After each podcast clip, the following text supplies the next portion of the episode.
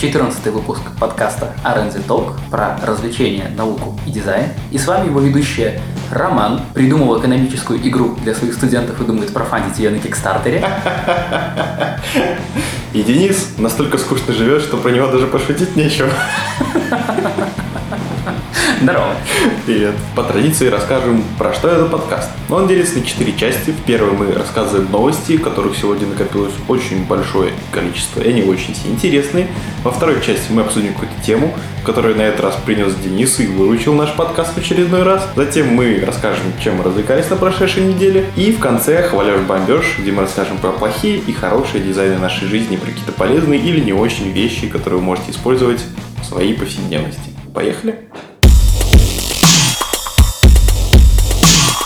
Первая новость. Японские ученые открыли бактерии, которые способны поглощать пластик. Теоретически их можно использовать для переработки отходов соответствующего типа. Процесс этот длительный, однако специалисты считают, что вот эта вот бактерия Idoenella sacaiensis их можно будет разрабатывать, и при помощи них можно будет разработать новые безопасные способы борьбы с кучами пластикового мусора. Бактерии, как предполагают ученые, смогут решить некоторые существующие проблемы, в частности, во время анализа этих бактерий было замечено, что бактерии понадобилось 6 недель, чтобы полностью переварить небольшой фрагмент тонкой полиэтиленовой пленки, но более качественный материал может потребовать куда больше времени. Тем не менее, планета, видимо, начинает бороться с нами, и раз появляются бактерии, которые могут поглощать пластик, это на самом деле будет очень хорошо, если мы сможем как-то их культивировать. Так что вполне возможно, что уничтожит нас не искусственный интеллект, а не бактерия, которая будет хорошо перерабатывать человека.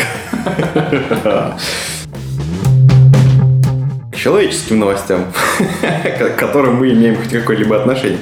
Крупнейший дирижабль Airlander 10 готовится к летным испытаниям. История этого дирижабля очень богатая, от него несколько раз отказывались различные инвесторы, и в конце концов он все-таки смог подняться в воздух, и скоро начнутся его испытания. Скорее всего, уже начались, учитывая, что новость сто лет в обед.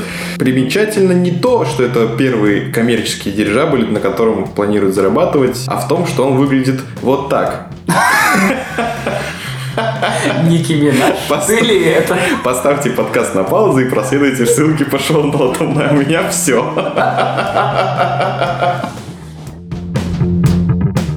Следующая новость, которую тоже уже все слышали, наверное. Facebook приобрел компанию-разработчик белорусского приложения для наложения масок на лица «Маскарад». Об этом сообщает Business Insider на ссылкой на представителей компании. Об этом сообщают все. Все, кому не лень. Даже подкастеры, не толк. В соцсетях уже основатель э, Маскарада Евгений Невдин написал, что они становятся частью Фейсбука, да, и сам Марк Цукерберг записал короткое видеообращение, в котором он при помощи масок из Маскарада предстает в образе Железного Человека и говорит, что он рад приветствовать белорусский стартап в своей дружной команде Facebook. Мы поздравляем ребят с тем, что теперь все круто, теперь это не вброс, то, что их покупают Apple, их купили действительно достойная компания, это действительно достойный стартап, поэтому ставьте лайк ребятам и скачивайте Маскарад, который, кстати, теперь доступен и на Android. Еще одна новость про забавные технологии. Есть такая штука, называется Amazon Echo. Это кусок железа от Amazon, который выступает как личный помощник у вас в квартире. Это колонка, которая стоит и постоянно слушает, что вы ей говорите, и на кодовую фразу «Эй, Алекса» делает что-нибудь, например, заказывает вам пиццу или такси в Uber. С этим гаджетом недавно произошел курьезный случай. У нескольких владельцев Amazon Echo она стояла в гостиной, где работал то ли телевизор, то ли радио, по которой шла передача, где рассказывали про такие вот технологии. И, в частности, там было про Amazon Echo. Чтобы продемонстрировать возможности, ведущий этой программы сказал, эй, Алекса, поставь термостат на 20 градусов. И у некоторых людей в домах Алекса их сработала и установила термостат на 12 градусов по Цельсию. Все это говорит о том, что, например, если у вас дом тоже подключен, умный дом к вашей умной Алексе подключен, он может открываться по голосовому команде, Алекса пока, к сожалению, не умеет определять, вы ее владелец нет, так же, как и Siri, и Google и прочее, поэтому... Поэтому ограбить вас не сможет только не мой.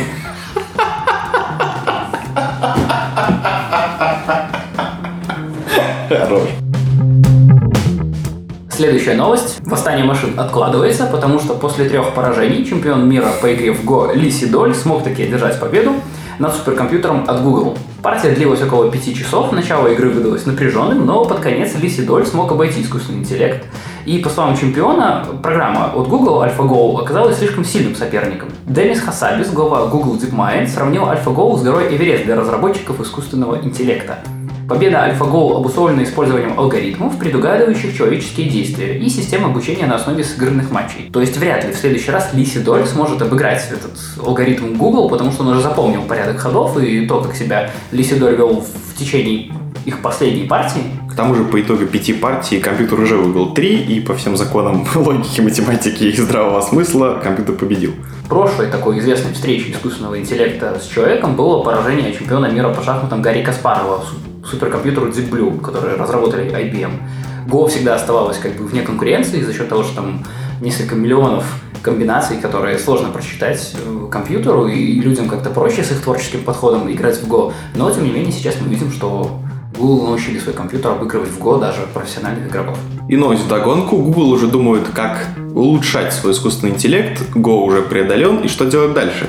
И они решили пойти на более сложные, более современные игры, такие как StarCraft. В недалеком будущем этот алгоритм будет настроен на то, чтобы сыграть с чемпионами мира по StarCraft и в реальном времени попытаться их победить. Это уже не настольная игра, там вариантов намного больше, и не предугадывая действия соперника, победить там невозможно. Поэтому с каждым вот таким вот шашком, когда машина может играть в игры, которые придумал человек лучше, чем человек, мы приближаемся к настоящему искусственному интеллекту, который будет мыслить самостоятельно. Следующая новость. На протяжении последних нескольких месяцев ходили слухи о том, что Apple скоро должны замутить конференцию, чтобы представить свои новые продукты. И да, компания подтвердила, что презентация пройдет 21 марта и уже начала рассылку приглашений прессе. Пока Apple не сообщает, какие девайсы будут представлены на этой конференции, но можно ожидать, что будет представлен новый iPad Pro, новый iPhone, новые ремешки для Apple Watch и что-то такое же инновационное. Но мы все еще ждем свое приглашение. Да, не пришло. Возвращаясь к нейросетям, у меня все, все, почти все новости сегодня про это. Многие задаются вопросом, а нахрена нам это надо? Зачем эти умные компьютеры и что они будут за нами делать? Так вот, появился ответ на этот вопрос. Нейросеть научилась превращать ваши каракули в высокохудожественные произведения искусства. Выглядит очень здорово. Вы даете э, системе, которая работает на питоне и может запускаться на любом компьютере, она доступна в open source, даете ей какие-нибудь картины знаменитых художников, потом в Paint рисуете более-менее какой-нибудь пейзажик из трех цветов, и программа анализирует стиль этих художников и переделает вашу каракулю в произведение, например, Гоголя. Это писатель, придурок. Я знаю. На самом деле очень крутая штука, если вы хотели всегда почувствовать себя художником, но никогда не могли нарисовать ничего, кроме двух шариков и одного овала. Самое время. Вперед, Мандрианы. И последняя новость на сегодня. В понедельник, то бишь сегодня, для вас это уже позавчера, 14 марта с космодрома Байконур стартует ракета-носитель Протон-М с двумя космическими аппаратами российско-европейской миссии «Экзомарс». Ракета через 9 месяцев должна доставить к Марсу спускаемый модуль Скиапарелли и орбитальный модуль Trace Gas Orbiter. Демонстрационный спускаемый модуль Скиапарелли, он будет отрабатывать технологию посадки на поверхность Красной планеты – то есть он будет как бы подготавливать плацдарм для того, чтобы сажать крупногабаритные грузы на поверхность Марса, а модуль Trace Gas Orbiter будет изучать малые газовые примеси атмосферы и распределение водяного льда в грунте Марса, в том числе используя российское научное оборудование. Орбитальный модуль также будет ретранслировать данные с модуля Скиапарелли и марсохода следующего этапа миссии. Это еще один шажок к освоению Марса. С новостями сегодня все. Перейдем к теме. Некоторое время назад я проходил несколько курсов по геймдизайну, и в одном из заданий нужно было придумать не только механику игры, но и облачить эту механику в какую-то сюжетную оболочку. Ну, для начала нужно сказать, что что у меня, что у других студентов курса у нас очень мало было опыта, и поэтому все игровые механики, они были так или иначе похожи, очень близкие и очень простые. С другой стороны, сюжеты были интереснее, у каждого был какой-то свой подход к тому, в какой сюжет он свою механику обернет, но, тем не менее, сюжеты тоже были довольно похожи, и вот тогда я вернулся к одной штуке, которую как-то в универе усвоил. Пару лет назад у нас был курс по литературе, по античной и зарубежной, и нам рассказывали про такую штуку, что в мире существует ограниченное количество сюжетов, которые используют все писатели. Многие писатели и литературоведы, они выделяют ограниченное количество сюжетов, и у них есть определенная типология драматических или эпических литературных сюжетов. Я хочу сегодня с тобой разобрать пару таких типологий, согласиться или оспорить с ними, и на примере игр посмотреть, что сегодня чаще тащит крутая механика или добротный сюжет в игре. Поехали. Начну с занудства, с теории, как обычно. Есть французский писатель и литературовед Жорж Польти. И он написал в конце 19 века книгу «36 драматических ситуаций». Чувак явно хотел работать на BuzzFeed. Топ-36 драматических ситуаций, которые вы найдете в книгах. Вы не поверите, что было дальше. Короче, в этой книге он пытается доказать, что все драматические произведения основываются на одной или нескольких ситуациях, видоизменяющихся или представленных в чистом виде. Пальтини первый, кто говорил об ограниченности сюжетных ходов, Гёте говорил, что итальянский драматург Карло Гоцци тоже выделял 36 основных сюжетов, но письменных доказательств этому не сохранилось, поэтому Польти называют как бы идейным наследником Карла Готци. Каждый из 36 сюжетов он разделяет на несколько разновидностей и указывает необходимый минимальный набор действующих лиц и отношений между ними. Вот сейчас я почитаю эти сюжеты и Еще мы с тобой- 36. Ну, мы пару опустим, потому что они некоторые похожи, некоторые не характерны для игр, и попробуем найти примеры в играх. Вот, например, довольно каноничный, ближе к концу списка он находится, но давайте его сейчас разберем. Борьба против Бога. Самый яркий пример это God of War. God of War. С чего я начал? В игре есть механика, в игре есть сюжет. И что из этого тащит? Вот смотри, в God of War там прикольный сюжет. Там Кратос борется против греческих богов, и по сути весь сюжет построен на этом. Механика — это механика обычного слэшера. То есть ты бегаешь, кликаешь и разносишь всех в мелкую крошку. Можешь ли ты вспомнить еще какие-нибудь игры, где есть борьба персонажа против бога? Клон God of War это Dante's Inferno. Есть еще игра Black and White, где ты управляешь огромными богоподобными животными. Но ты не борешься против бога. Ты борешься против другого бога в этом, против другого живого. Ого, Есть еще лучше. малобюджетная игра, которую могли многие пропустить, ей уже довольно много лет, называется Human and Hell, где есть представители доброй религии и злой религии, где ты должен там инициировать друг друга. Более того, есть еще есть еще стратежки с греческими богами, где тоже, по сути, есть борьба героя против бога, пусть и выражена она в такой, как бы, в массовой стратегии. Один из распространенных сюжетов — это месть, преследующая преступление, либо месть близкому за близкого. Здесь можно накидать вообще с десяток игр. Тысяча, тысяча, да. Месть, преследующее преступление, встречается в серии GTA. Возьмем, я думаю, сегодня часто мы будем к этому примеру возвращаться, Ведьмака третьего от CD Projekt Red.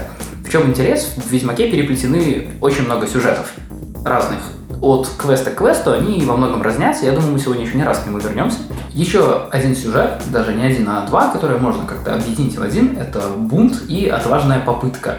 Здесь в какой-то степени можно говорить о серии игр Tomb Raider про Лару Крофт и другие приключенческие игры, в которых есть отважная попытка сделать что-либо. Допустим, герой ставит перед собой цель, и он стремится ее выполнить. Тот же Марио.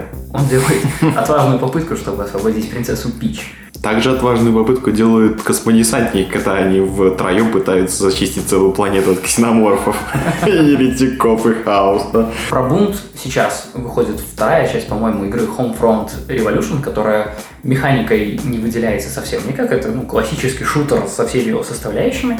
Тем не менее, здесь у нас есть сюжет бунта и сопротивления. Еще один бунт — это Just Cause 3. Там кроме бунта, в принципе, ничего и нету, и сюжета там особо тоже нету. Там надо просто бунтовать. Как я говорил, сюжеты, они часто очень переплетаются, и там, где есть бунт, там может быть и мольба, и спасение. Еще один распространенный сюжет – это ненависть между близкими или соперничество между близкими. Часто в играх мы встречаем какого-нибудь забытого брата, которому нужно Uncharted 4. убить. Смотрим, Ну, например, тут на пока, ну, изначально они как бы встречаются и рады друг другу, но мне кажется, там что-нибудь будет замут про то, что один хочет то, а другой то. Есть сюжет, в котором есть фатальная неосторожность, которая приводит к какому-нибудь краху всего. The Division. Здесь мы смотрим The Division, И любые другие игры про массовое вымирание человечества. Call of Duty, Fallout, Crysis, Crysis, да. И таких сюжетов их 36 штук. Есть сюжеты, которые для компьютерных игр, ну, как мы их привыкли в каком виде видеть, они менее характерны, например, адюльтер или преступление любви. Мало игр встречается, в которых есть э, замут, построенный вокруг преступления любви. Но здесь можно вспомнить... Что, измена? Ну, типа измена, да. Но здесь можно вспомнить недавний релиз Firewatch, где есть сюжетная линия, где просматривается тот или иной адюльтер, когда вы можете вот-вот, задавая его, кажется, изменить, а вот и...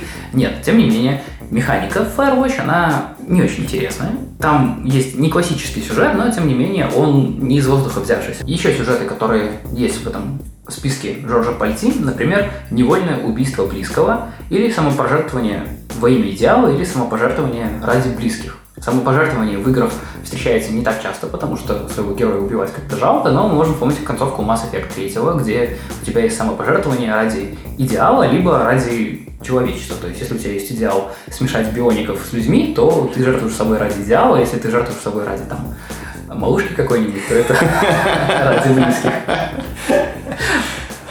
Есть также жертвование во имя страсти, что, собственно говоря, чем я сейчас и сказал.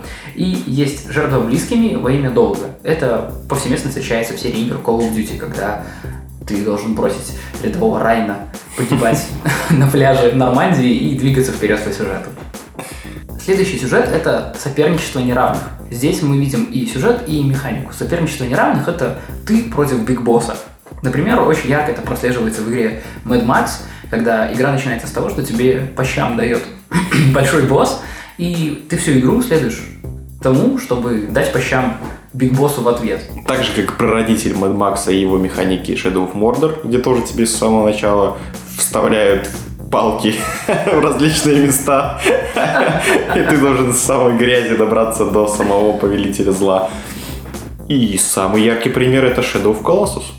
Это игра для PlayStation 3, где ты сражаешься с огромными титанами, а сам ты маленький мальчик с мечом, который этим титаном как зубная спичка. Кстати, это тоже ради любви. Ты это делаешь, чтобы оживить свою там какую-то принцессу, которая лежит в камне во сне, на камне во сне.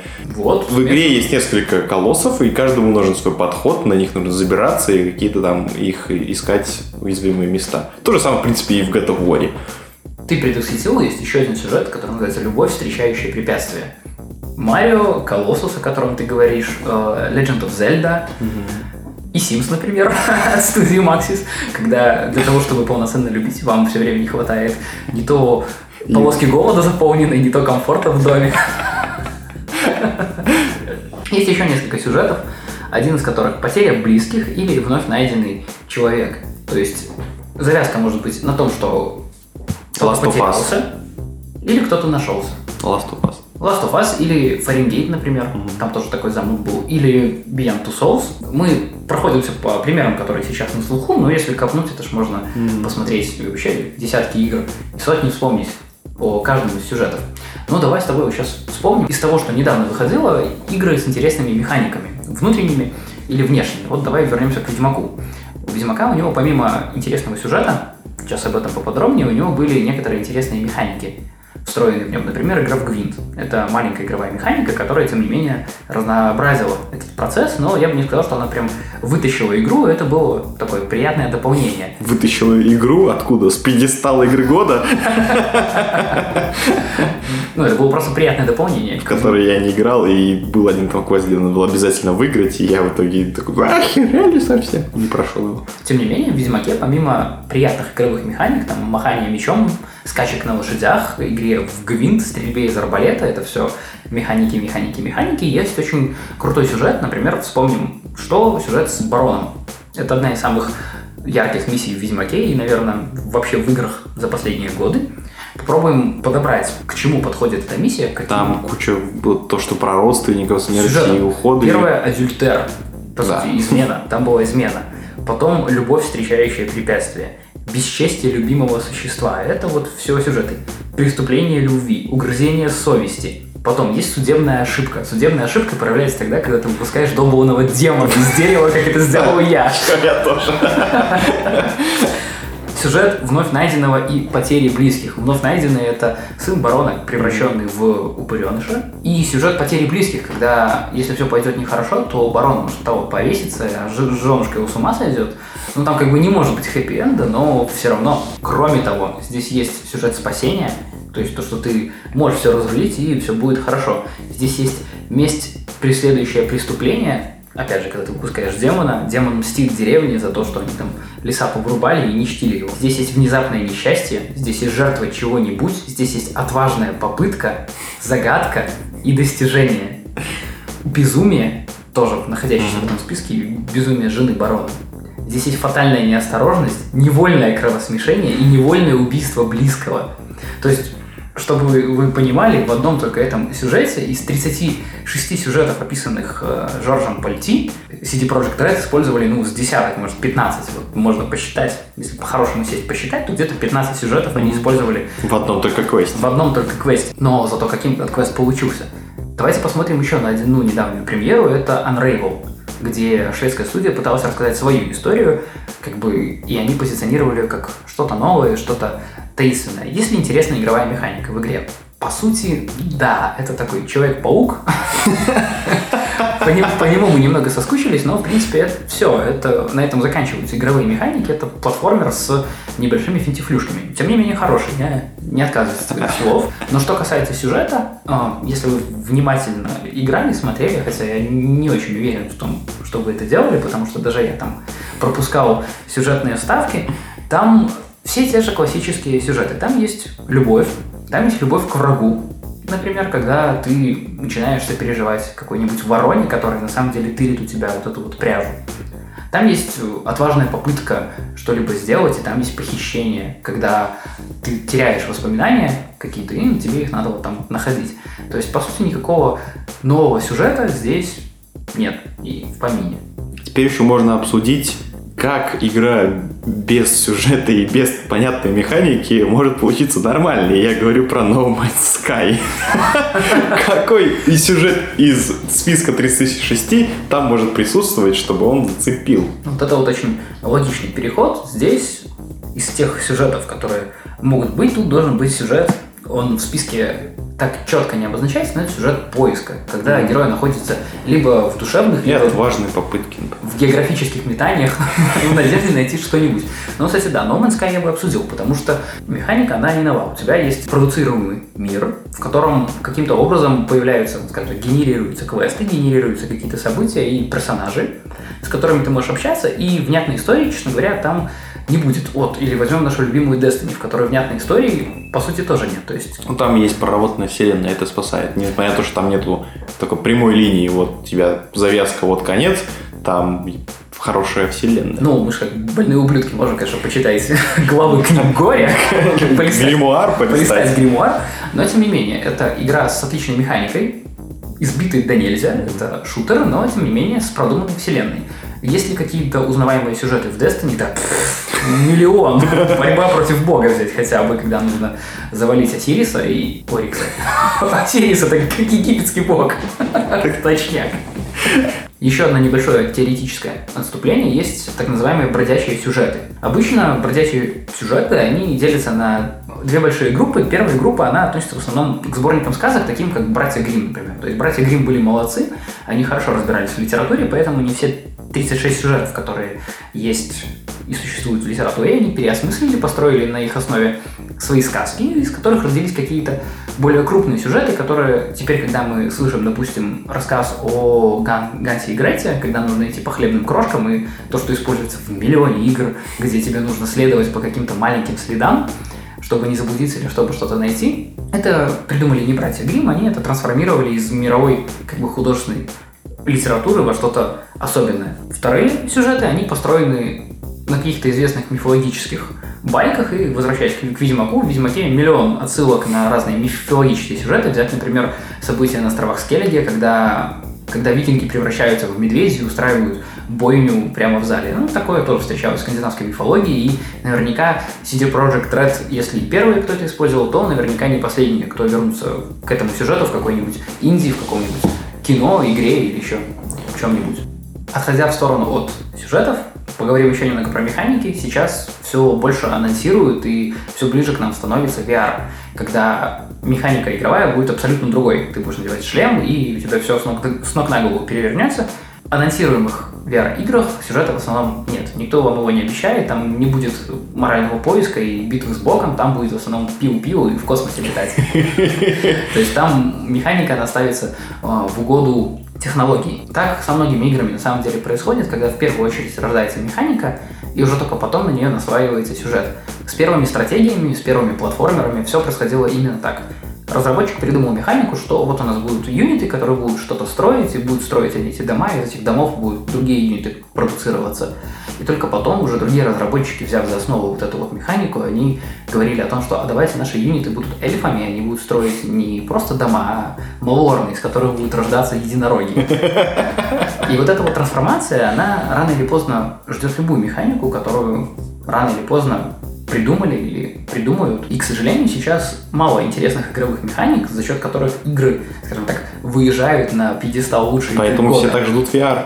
Сначала пойдет механика, потом на эти механики наслоится какие-нибудь сюжеты, интересные повороты, мы будем не просто летать в космосе, но нам будет надо решать, спасти эту галактику или не спасти эту галактику. И вот это вот такой маленький лайфхак для тех, кто собирается только делать игры или уже делает – не пытайтесь придумать новую механику, механик а существует гораздо... теории литературы. Теории и практики. Механик существует гораздо больше, чем сюжетов, на самом деле. От маленьких механик до колоссальных, когда вы выбираете, будет ваш персонаж персонажем или будет это все от просто первого лица текстовый рассказ. Выбирайте механику, подыскивайте интересующий вас сюжет и вперед делать хорошие игры, так чтобы они попадали на пьедестал лучшей игры года.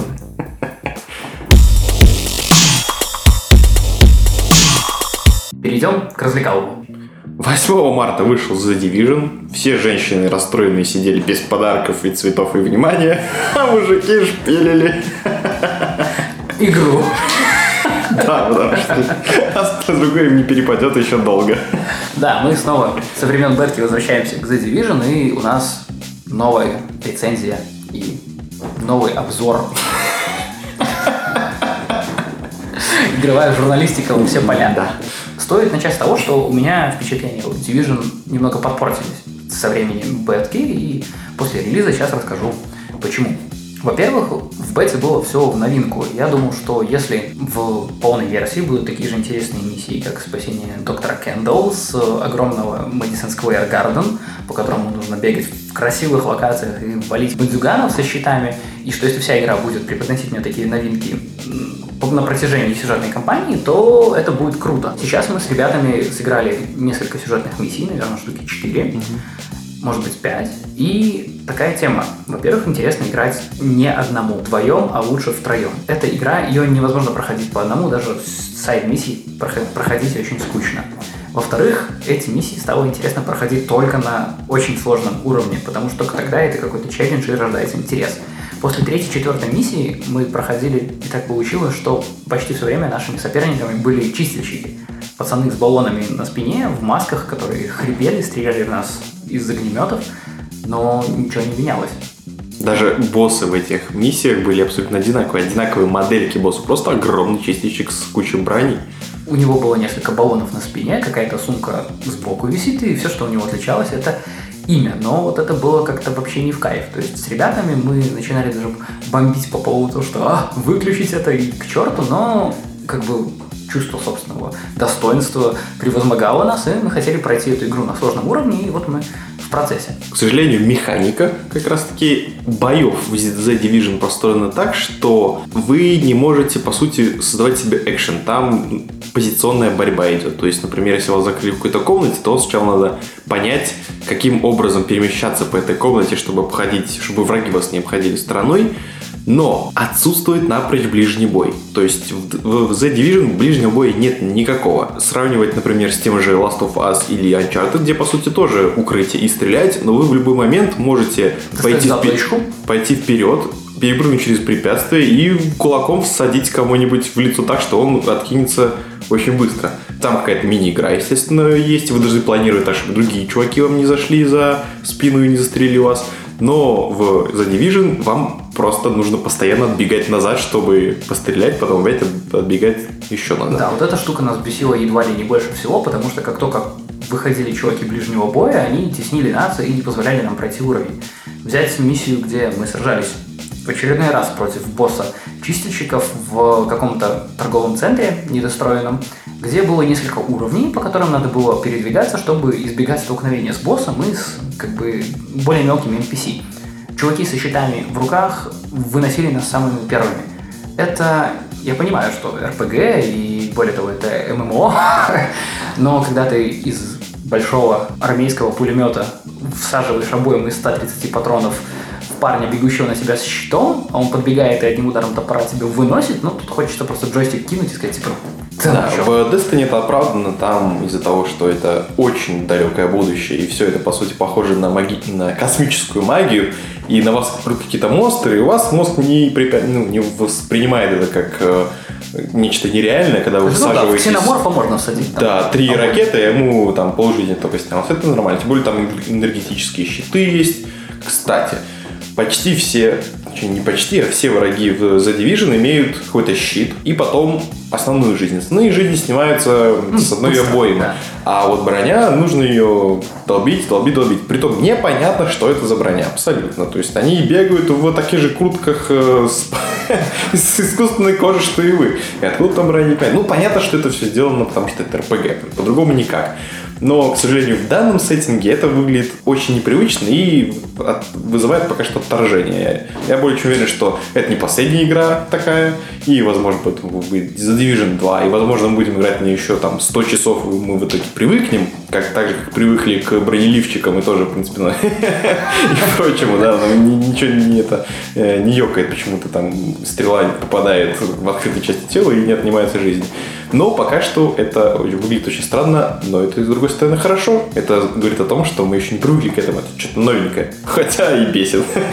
Тем не менее, мы продолжим проходить The Division, но нужно сказать еще о паре недостатков. Так любимая нами Dark Zone в этот раз показалась совсем с другой стороны. Во-первых, в нее стоит соваться только после 10 а лучше 12 уровня, потому что в ином случае NPC тебя сносят любые с одного выстрела, с двух, с одного удара – а еще Dark Zone стала, ну, как бы так сказать, скучнее, чем она была до этого. В бете, в Dark Zone был интерес, когда все там пытались эвакуировать свои вещи, и были NPC-шники, которые бегали по карте, было интересно выслеживать, и были крутые зарубы. Теперь я часа полтора, наверное, в Zone бегал, ни один игрок не согрелся на меня, даже учитывая то, что я ну, вел себя как мудак в некоторых моментах. Группа британских игроков, три человека, а, мы были на зоне высадки, мы погрузили свои товары на вертолет, я отошел чуть подальше, поставил пулемет, начал стрелять в одного из игроков, они спрятались за укрытие, и все, и ждали. Я спрятался за свое укрытие, мой пулеметик пытался их выцелить, они посидели за укрытием там 19 секунд, подождали, пока я перестану быть ПКшником, потом вылезли из-за укрытия и показали рукой, типа, хоу, стой. Какие милые. Я от умиления взял и выключил, потому что, ну, хотелось уже как-нибудь вот согреть все это и начать движуху в темной зоне, но... На самом деле механика э, на словах и первые несколько, она очень крутая, но она настолько быстро надоедает. Мне даже в бете уже после там нескольких таких стычек надоело вот это вот постоянное сагриться, не сагриться. Еще одна штука, которая немного подраздражает, даже две. Первое, это менее актуальная, но тем не менее встречающаяся, это баги, в том числе на консоли. В один момент, когда я телепортировался к одному из наших друганов Артему, меня закинуло на ящики, и я прошел через эти ящики и оказался в клетке. Я даже записал видос, я оказался в текстуре с четырех сторон, окруженной стенками, под, под строительными лесами, и никак не мог выбраться, и мне пришлось снова телепортироваться к Артему, чтобы нормально появиться. Но, тем не менее, это очень смешно. И так вот нелепо проходит порой персонаж через текстуры. Второй пункт. Уровень персонажа растет, у него открываются какие-то ачивки, обилки, которые на самом деле не очень разнятся. Мне интересно развивать свою базу только потому, что она внешний вид меняет. И там какие-то новые персонажи появляются, забавно на это смотреть. Но с другой стороны, на 30 же уровне, допустим, когда мы придем в посольство Российской Федерации, чтобы записи Черненко оттуда забрать там же будет все то же самое, там будут те же пацаны, только 30 уровня, с теми же автоматами, все а же 30 уровне уже очень-очень-очень-очень-очень давно будут прокачаны все основные активные скиллы, которых там всего лишь 12 штук. 12, ну как бы, там есть, допустим, там есть пулеметик, и когда вы открываете дополнительные скины, то есть пулеметик может быть не пулеметиком, а огнеметиком, например, и вот такое, все вот. Оно все очень миленько, все очень простенько и понятно, но что-то не хватает вот для того, чтобы эта игра полноценно своей механикой затягивала себя, тем не менее, что в Division осталось хорошо, в принципе, сюжет меня он радует, и то, как гейм-дизайнеры задизайнили эту игру, дизайн уровней там очень крутой. Очень много Это, мелочей. по-моему, самое крутое, что есть в этой игре, это именно дизайн уровня. Когда ты приходишь в какой-нибудь тоннель заброшен, а там Каждый братская могила, да, и там напичкан какими-то с любовью вещами. каждая почечка. Граффити, газеты, раскиданные на улицах, крысы и вороны с крысами, собаки. я как-то видел, два мужика стояли у какого-то мусоровоза, и у одного из них связка крыс. За хвост держал такой, типа, ну что, погнали жрать. Дорогая, я приготовил тебе ужин. Вот это вот в Division осталось хорошо, но посмотрим, что сделает время с этой игрой. Пока на Твиче первые дни она занимала первое-второе место по стримам, сейчас она где-то скатилась на третье и четвертое. Иногда поднимается на второе, то есть Division стримит порядка 35 тысяч зрителей смотрят постоянно Division, это вот на уровне где-то Dota и Counter-Strike. Тем не менее, не так давно вышла игра Stardew Valley. это очередной фермер с видом сверху, такая вот игру. Его стримят нужно- больше? Его стримят почти так же, как Division. Расскажу еще про два развлечения, они связаны с празднествами. Первое празднество – это свадьба. У одного моего другана была не так давно свадьба, я на ней не был, но мне рассказали про то, как там отмечали, и я выцепил оттуда одну очень прикольную историю. Если вы когда-нибудь были на свадьбах или не были, я, например, такой традиции никогда не встречал. Машины молодоженов часто посыпают какой-нибудь культурой, чтобы плодородная семья была, например, житом. Мама невесты, она человек, который любит свадебные традиции, поэтому она очень хотела, чтобы посыпали житом машину, а что-то жито нигде не могли найти. А мама жениха, она биолог и работает в Академии наук. И вот она получила доступ к житу, генно-модифицированному, которое дает двойные урожаи. Поясни, что Каждый жито, потому что у нас не все белорусы. Жито. А, вот честно не знаю, жито это у нас, ну, хлеб из него делают, когда оно прорастает. Пшеница, наверное. Да, вот, пшеница. Жито. Жито. Да, пшеница. И это мама, биолог, имела доступ к генно-модифицированной пшенице, Короче, которая дает, пшеницу всех съела или что? которая дает двойные урожаи. Проросла в машине сразу Нет, же. и они посыпали машины какой-то дорогущей, научной, в лаборатории разработанной пшеницей. Так что если у этих ребят сперва не будет тройня, а потом четверня, то все свадебные традиции фигня, и можно не посыпать машину житом. Запомните это слово, будете козырять. И еще одна традиция, о которой нужно вам, наверное, рассказать, да, что вы и сами знаете. 17 марта, буквально через день после того, как выйдет наш подкаст, будет День Святого Патрика. И я думаю, что многие из вас забронировали столики в барах, будут его отмечать. И, как бы, во-первых, посмотрите ролики творческого объединения 420 про День Святого Патрика и про Ирландию в принципе. Это очень здорово, и мы кинем это в шоу-ноуты, как бы морально подготовьтесь к Дню Святого Патрика. А во-вторых, советую вам перед Днем Святого Патрика почитать настоящие ирландские тосты, чтобы вы понимали, что ирландцы не просто пьют, а ирландцы пьют очень душевно. Я подготовил вам один-два тоста, которые вы можете запомнить и перед своими ребятами в баре вот так Можете прямо включать подкаст. выступить с тостом, включить подкаст и опрокинуть пинту Гиннесса по правилам. Первый тост, который я сразу прочитаю по-русски, потому что я его почитал по-английски и роман не одобрил. Чудеса монтажа. Чудеса монтажа. Первый тост.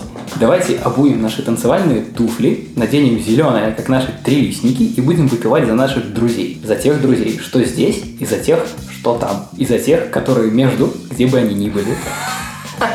В столовом лежит в коматозе. Поэтому будьте аккуратны на День Святого Патрика, чтобы вы были все-таки здесь, а не там, и даже не между здесь и там. Второй тост. Желаю вам прожить сто лет и год еще для покаяния. Мы пьем за ваш гроб, и пусть его построят из древесины столетнего дуба, который я посажу завтра. Маленький экскурс в ирландскую культуру. Ирландцы очень любят тосты, связанные со смертью, и с как можно более неблизким приближением этой смерти. В их пожеланиях часто встречается «давайте выпьем за гроб, который вот мы посадим дуб завтра, и через сто лет он вырастет, и тогда можно умирать, или пускай тропинка в ад, в которую мы все попадем, зарастет густым-густым бурьяном, и мы будем долго туда идти. Ирландские тосты очень крутые, поэтому давайте следовать каким-то традициям, раз уж мы отмечаем День Святого Патрика, и сланча всем 17 марта.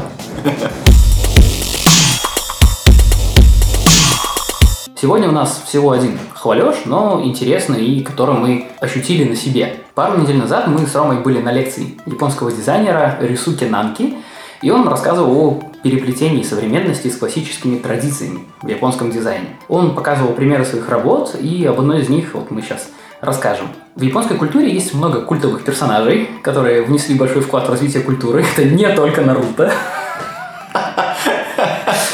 Однако у нас они вообще неизвестны, и даже статьи в Википедии про них нет. И вот один из таких персонажей – это Китаожи Росанзин, известный ресторатор, а в свободное время скульптор и мастер по работе с керамикой. И Парижский музей Гюме, который специализируется на экспозиции восточных культур, организовал выставку работ Рассензина. А Рисуки Нанке, он был назначен куратором выставки и должен был оформить выставочный зал. Ему пришла идея, что круто было бы приготовить настоящую японскую еду с применением посуды, которую сделал Рассензин. Но так как его тарелки, пиалы и колебасы сейчас ценятся ой как дорого, никто не хотел вывозить их из Японии. А даже если бы вывезли, то хотели бы найти нормального повара, который все это приготовит, но в Париже Рисуки не нашел ни одного повара, который нормально готовит японскую кухню, по его мнению. Как они решили поступить? Вот это вот очень клевая штука. Они японцы, поэтому они решили воспользоваться высокими технологиями. Они взяли камеру Red дорогущую и на огромном каком-то разрешений очень-очень качественно сняли вид сверху, как готовится суши. То есть они пришли в какой-то японский ресторан, японский ресторан где настоящий мастер суши начал готовить блюдо. Используя посуду Рассанзина. Да.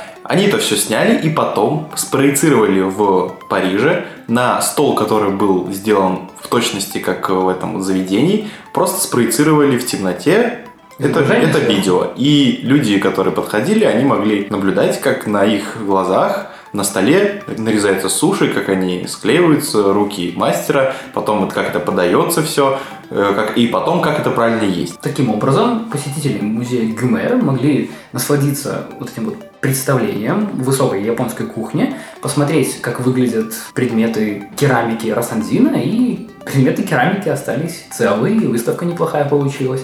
Мы оставим в шоу-ноутах ссылку на то, чтобы можно было посмотреть, как это все выглядело вживую. И если вам будет интересно, можете еще погуглить работы Рисуки Нанки. Он на самом деле довольно талантливый дизайнер. Нам очень понравилось. Вот у него интересный подход совмещения классического с нео-традицией.